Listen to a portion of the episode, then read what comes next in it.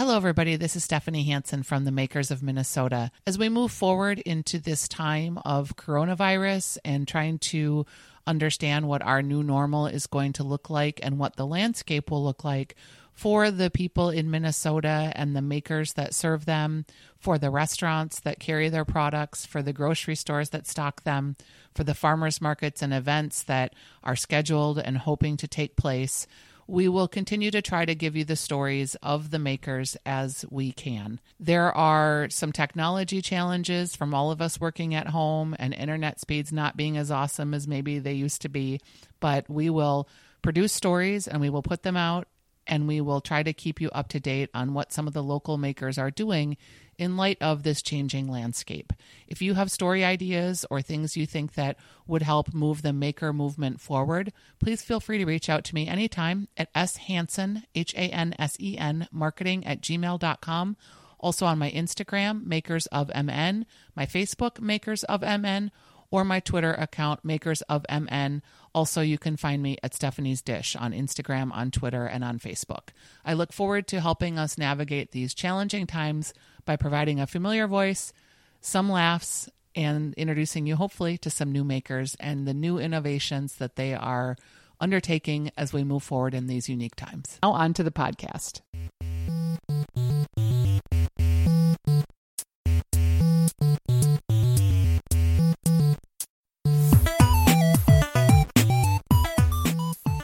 Hi, this is Stephanie Hansen, and you are listening to The Makers of Minnesota, where we talk to cool people doing cool things. And today I get to talk about food, which, you know, is always one of my hallmarks. I'm here with Pete Sieve, and he is the co-founder and editor-in-chief of Meal Magazine, which is a new magazine that has busted out onto the scene. They've got one issue that has published. Welcome to the program. Oh, thank you. Thank you so much for having me. Yeah, it's good to have you. It's good to talk with you. Yeah. Give me a little bit about your background. Were you a writer at Heavy Table? Is that where you kind of came from? Yeah, it is. I mostly in my adult life have been a professional musician, touring around the country with a couple of different bands and doing a lot of stuff, playing guitar. And, really easy job. A really easy job. Yep. Really, really easy. Super lucrative. You make a ton of money. It's really glamorous. But I started getting into food writing in about 2009, and I was always really kind of a big fan. I'd been geeking out on food stuff since college and was a really big fan of a lot of different writers. I went to St. Olaf College. Okay. You were an Ole. I was an Ole, yeah, exactly. And I always was just kind of really into the more social, political side of food, and was a big fan of the Heavy Table in town. Read them religiously along with Dara and everybody. And I kind of cold emailed Jim Norton at the Heavy Table one day to see if I could maybe try my hand at writing about food. And he was like, sure. So I ended up being a staff writer over there for a good chunk of time, and it was great. Had a lot of good experiences there. I have a lot of fondness for Jim and Becca. Becca actually worked for my company when we first started it a long time ago, and I remember at that point I had a radio show, Weekly Dish, about food with Steph March, and they were trying to figure out. I mean, they were very early on in the space about how do you monetize like this digital format, and it's so hard. Yeah, it's incredibly so hard. But their content was so good. And when they stopped publishing the digital version, I was so sad. He ended up going to the Growler. Yep. And you can find him there. And I really think he's doing incredible content over there. I agree. I think the world of Jim. He's my mentor in this whole thing. We kind of jokingly refer to him as the godfather of Meal Magazine. Yep. So my co-founder, Josh Page, was also a staff writer at the Heavy Table. So the ending of the Heavy Table kind of precipitated Josh and I putting our heads together and coming up with what is now in existence, which is the first issue of Meal Magazine. It was kind of a slow burn and slow build towards just kind of wanting to do something ambitious and staying in the food space, but trying to kind of do it in a different way. What was it that you felt was missing that you took such a big risk? Well, I think Josh and I have always just both been big fans of deeper storytelling, of kind of more complex, more three-dimensional, difficult storytelling, stuff that really encompasses more of just the human condition and how we all kind of relate and interrelate through food and bev. And I mean, you can go any number of routes through that.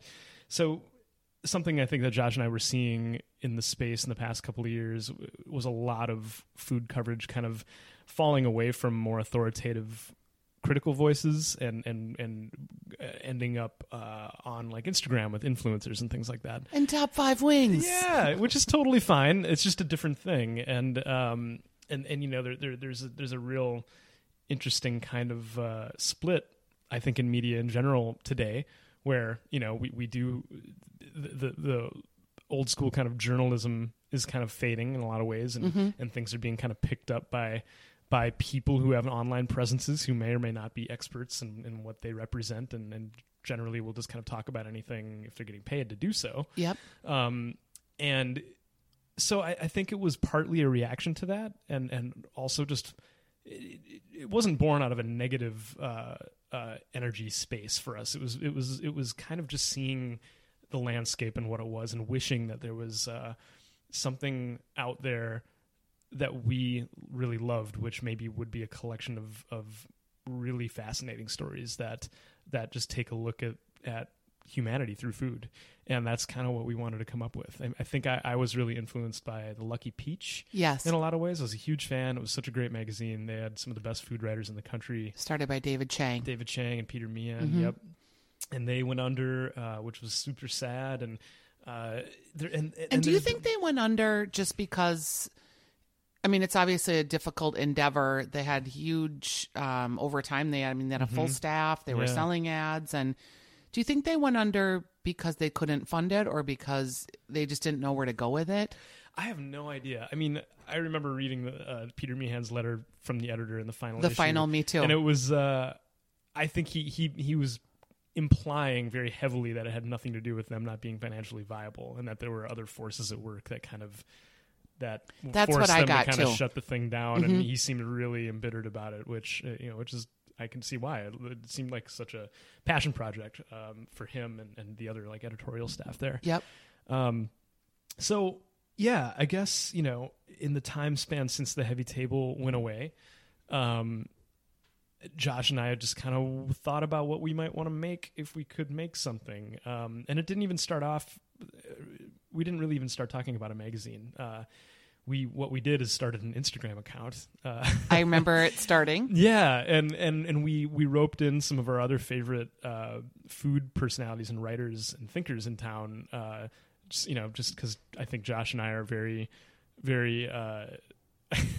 self-conscious that we're both two middle-aged white straight guys, you know, and, yep. and we have plenty of us in the world talking about things. And so we reached out to our friends, Mecca mm-hmm. Boss, who was the food editor of the City Pages for a while, and she's just an incredible food writer and chef.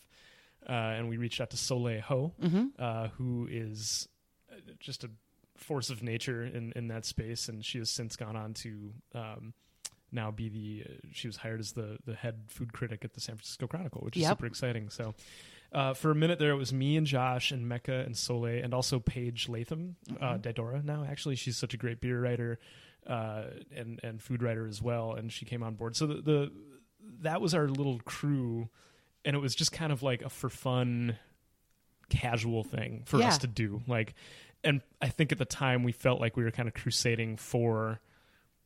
a little more authenticity in talking about food around town in the face of a lot of like, you know, Instagram presences that are a little more calculated.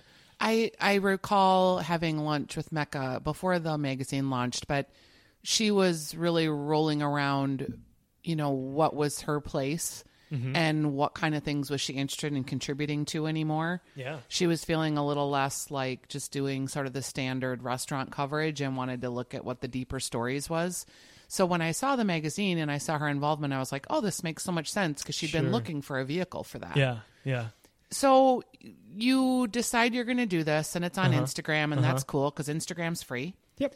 And then how do you decide you're going to actually publish something, which I owned a printing company, a perfect binding, a 4-color magazine on high-quality pages, matte paper is not an easy task. It's not easy, and it's not cheap. It was an idea that started germinating in my mind. You know, it was like last winter. We'd done the Instagram thing for a while. We'd kind of built up a bit of a following. It was fun, but it was kind of like, okay, you know, what else is, what are we doing this for, really? And I just felt like something in me felt like I really wanted to try for something a little more ambitious. And I brought the idea to the crew, and everyone was like, okay, sure, you know, let's do it. And I had you ever done a magazine before, or even produced an ad, or no? God, no. No, I'm a total naive rookie rolling into this thing. I mean, I've had experiences here and there, doing some agency work and things like that, sure, but like nothing like this where it's just all on me to kind of like figure this out.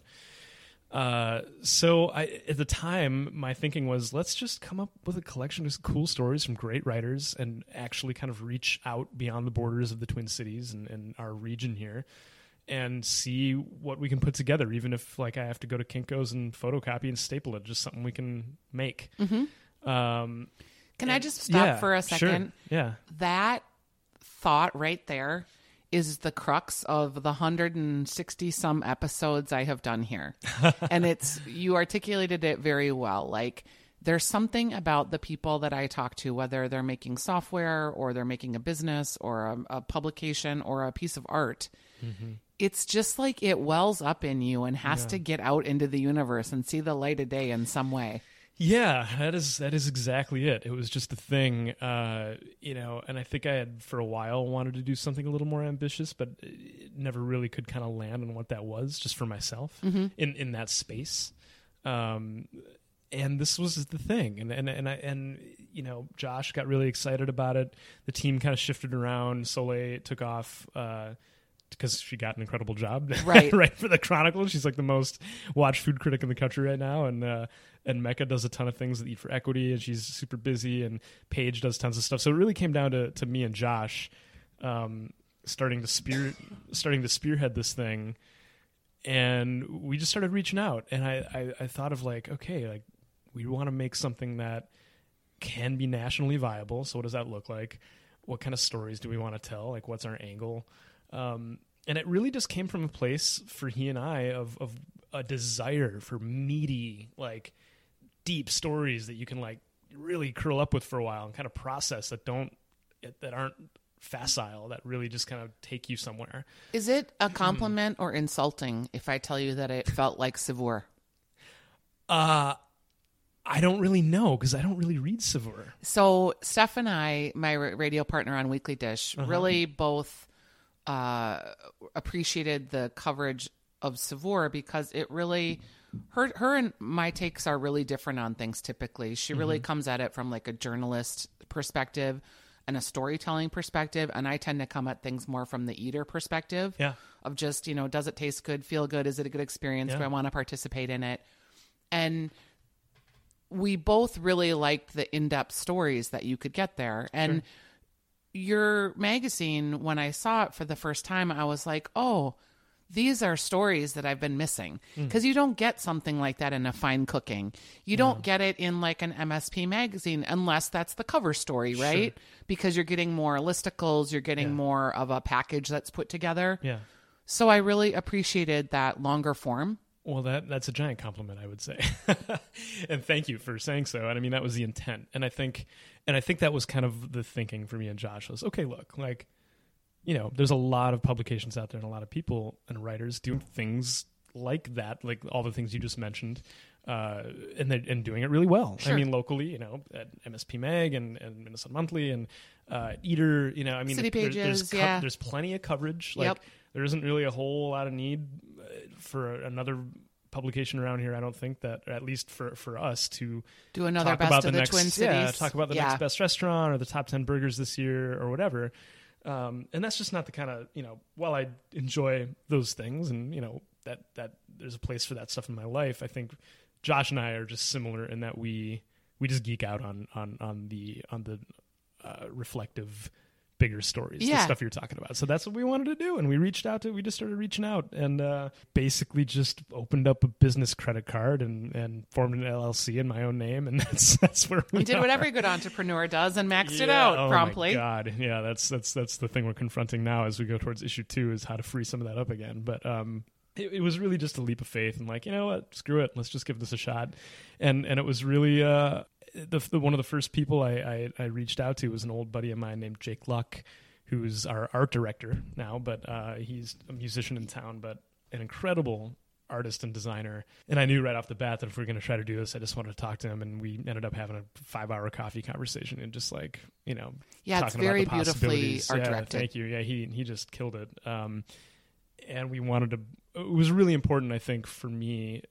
And then Jake helped me articulate this even further to really just have it be a holistic feeling product altogether. Like it's just as much an art book as it is a food magazine, I think. So I kind of love, you know, it, how to put this. I mean, you know, for any first effort at something like this, I think, especially if you've never done anything like this before, you don't know exactly how it will take shape. I mean, you can make all your plans, right? But I was pleasantly shocked and surprised kind of with what the magazine ended up being. That it ended up being something far beyond what I was imagining in the beginning, mm-hmm. because I was involving these other people who had different ideas, and we really wanted to kind of have it thread the needle somewhere in between, like art book, food magazine. You know, I mean, there's a lot going on there, and I think it's really just hopefully at the end of the day, just something that's got some beauty to it. What was your first press run? Quantity wise, 1,000 copies. Yeah. And is the goal to sell advertising? Is the goal to increase the press run, or is you crowdfunded it? People could support you through Patreon. Yep. So the biggest, it's the most important thing we did by far is to make the choice to try to make this like more of a people powered endeavor. So we went to Patreon as a platform, and it's been absolutely amazing. We have right now 171 patrons, and even when we first put it out there, when we had people sign up, I was just like thrilled and shocked that anybody was like, "Yeah, I'll give you $5 a month or $10 a month." Yeah. Like, oh my God, this is incredible! Like, there's people out there who believe in what we're trying to do, and we haven't even proven ourselves yet. And that's just grown and grown, which is wonderful. So that currently gives us this like baseline monthly support that we can count on. And it's crucial. If we didn't have that, there's no way we would have been able to make this first magazine. There's just no way. None of us have a wealthy relative that can toss us $10,000. Sure. So the Patreon thing is that about how much it is for your press run? That only printing costs. Yeah. It was 10, so that doesn't include. It cost us about $10 per issue. Yep. Yep, and then about another $10,000 just to pay contributors, and you know, Jake did art direct the thing, photographs and everything, all the art and all the, you know, and a big goal for me and Josh was to make sure we were paying people fairly, because you know, this is an industry where a lot of people get hosed. And, you get 10 cents a word. Do a lot of work for not enough money. We've all been there. So yeah, the Patreon thing has been really huge, and we're going to try to really lean into that harder as we go forward. It just makes more sense. It feels more sustainable to kind of have a community that believes in what we're doing, that we kind of keep close and keep them kind of on the inside. It's kind of like having a backstage pass to how we make this magazine. Yeah, and you can invite them to events and activate them in other ways. Totally.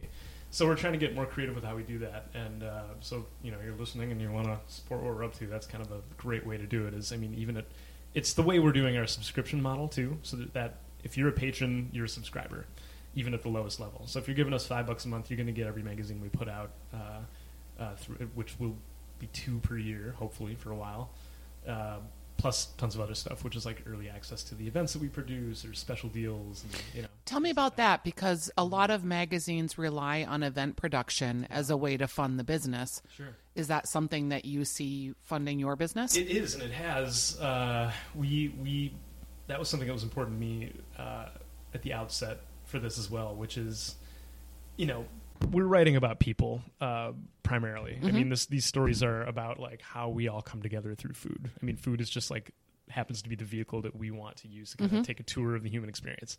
And I think those stories and like producing these stories and kind of making them and putting them out into the world, reinforcing that with actual real world ways in which we can come together and make connections makes it that much more powerful. And it's just selfishly, I think it's super fun, and I love to do that. So, but financially and from a business perspective too, I think it makes sense. Cause as you're saying, I mean, you know, $10,000 just to print, you know, just for the paper and the printing for 1,000 of these is insane. And, and we're not going to get there, you know, not for a while, at least with just our patrons alone.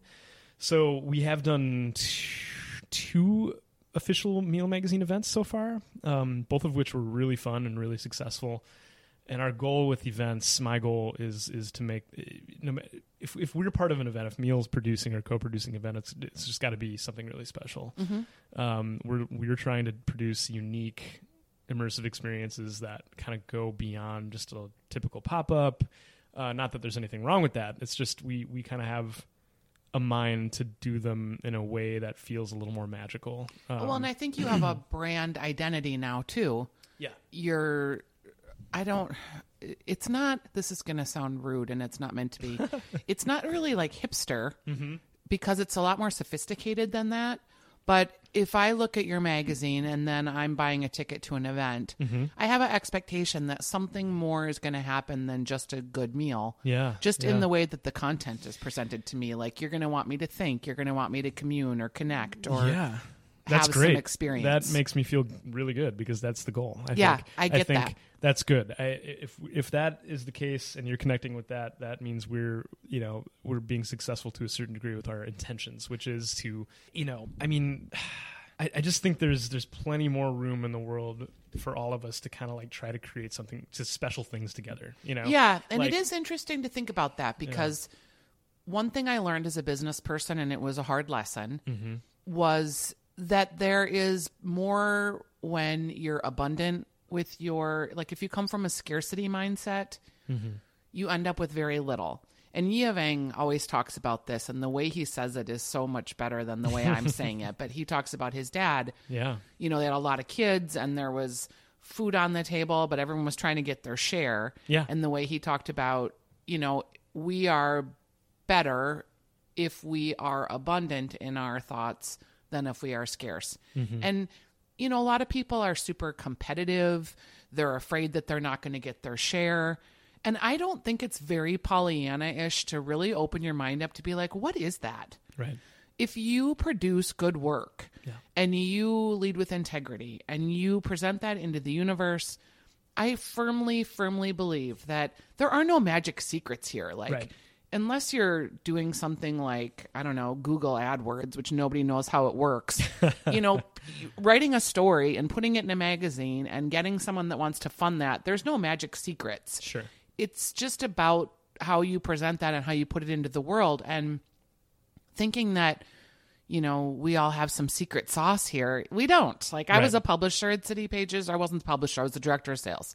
And every month, every week, we had this publication and we knew how much it cost and we knew how many ad sales we had to put into it. And that meant how many sales reps and how many calls they needed to make and mm-hmm. how many presentations they needed to have and how many contracts they needed to write. And at the end of the day, it was kind of math. Yeah. And then the magic that we created around all of that and how you get people excited about it. And I mean, that's really what it was. Right. And if you can catch that, like, I have such fond memories of this very finite window of time at City Pages where we were just killing it mm-hmm. and really delivering for the advertisers, for the readers, for the writers, for the team that we had coming together. Yeah. So when you talk about like putting this together, I get really jazzed for you because it can be super fun. Well, thank you. I'm glad. Yeah, it is fun. It's, we're all I'm tentatively the leader of this thing along with Josh, and we're newbies. We're writers, and I think we're good writers, and we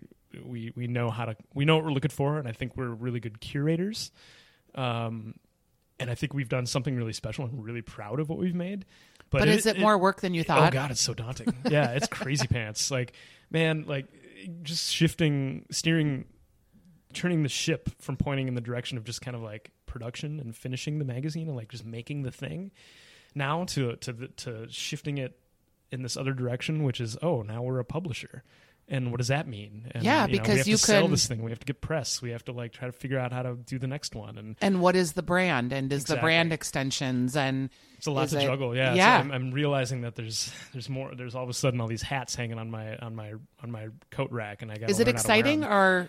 It's super exciting. Yeah, I generally feel really, really excited and thrilled about it. I mean, anything I think that any one of us tries to do like this in our lives that has an inherent amount of risk and kind of like, a high probability of failure is stressful too. And that's just part of the deal. But I think as long as I can kind of live in that headspace on a day-to-day basis, being like, you know, this is like something we all believe in, and like a lot of other people are believing in it too, and man, that feels good. And you know, just to kind of lean into that energy space a little bit more, and give ourselves, and I really can only speak for myself, but give myself a bit of a break and understand that I don't have to know exactly what I'm doing all at once right away. I'm learning. Tell me about that. Yeah, because as a musician, mm-hmm.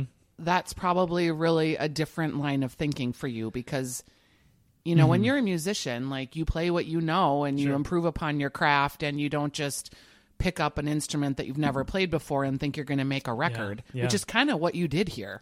Yeah, totally. I've likened the process of making this magazine to making a record many, many times, because it's really my closest point of reference, and I've been a part of making a lot of records in the past.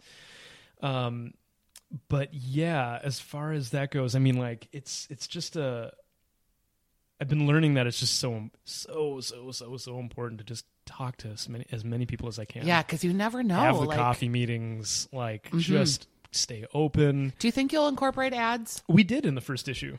So yeah, that's something I meant to answer earlier because you asked, but we setting off with this thing. I mean, ideally, you know, anybody would love to not have to have ads in their magazine. Sure. If you're making an artful publication. Yeah, because it's a disruptor. Right. But I wanted to kind of balance that out because I just know I don't think it's super realistic to expect to be able to crowdfund every issue. And I think there's a lot of really good opportunities to partner with like brands and companies that we actually really love and believe in.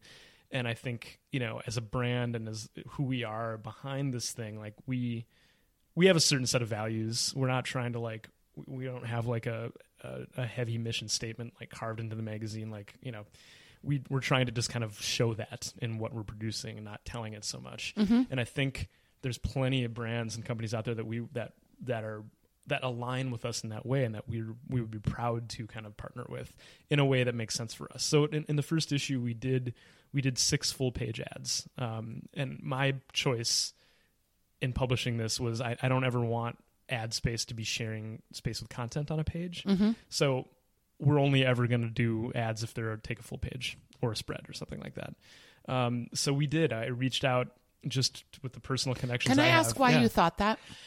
I just personally don't enjoy flipping through a magazine that's been clearly, you know, there's people behind it who care so much and, you know, spend so much time designing and art directing it. And then, you know, you your eyes bump into, you know, an ad sharing a page with, you know, the end of the article. Like a junior page ad where there's a couple of blocks of text above it and down the side. I don't even know the lingo, but that sounds right. Yeah, exactly. And I don't think there's anything inherently wrong with that either. It's just not what I wanted to make. Yep. And that part of that came from how much I admired the design of the Lucky Peach, mm-hmm. and they started off with no ads, but then they started doing ads, and the ads they did were very considered, and you could tell that the designers worked together to integrate them into that magazine to make it feel natural. How much is a full page ad? In the first issue, we charged $1,000 for each. Okay. And I was shocked that anybody was willing to even do that, but it was great. Like we worked with, you know, I reached out to people I know who have great companies in town that also have a bit of a national reach. So our benevolent, wonderful, ever-loving one. I'm trying to think of a list of compliments I can butter up our ad partners with while I talk about them. But we got Bittercube in here, sure, and Nick and that crew. You know, they were a podcast guest very early on. They were willing to throw in and Bolo, which is the new mm-hmm. hard seltzer brand from Bauhaus. The Bauhaus folks are really good friends of ours, and they were willing to buy an ad, and the Big Watt folks, mm-hmm. Which is the canned coffee brand of 5 Watt locally, and we love 5 Watt. I used to work there. I've known those guys forever. We podcasted with them a couple weeks ago. Caleb and Lee. Yeah, that caffeinated water. I'm just crazy about it. Yeah, it's so good. So they were super cool about trusting us that we were going to make something great and putting in Alex Roberts at Alma. Sure. We did 3 ads in the first issue. One each for the cafe, hotel, and restaurant. And we actually, I mean, Cafe Alma kind of became the unofficial Meal Magazine office. Yeah. Could do worse. I know, it's a great spot. And like, it's just like the perfect all day cafe. And I live so close to there, and we just ended up having all our meetings there all the time. And And they were always so nice to us. So it was really cool that they were willing to do that.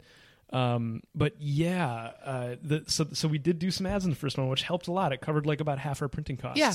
So more ads. So if you're listening and you're interested in ads, that's great. If you're out there, we actually just, we're kind of already trying to gear up for, you know, I think the game has changed now for us. We got the first issue into the world, and it's so much different actually having a thing to be like, hey, look, this is what we're doing. Yeah. Without having to describe it so much. You can actually just hand this off and say, check this out. This is what we're doing.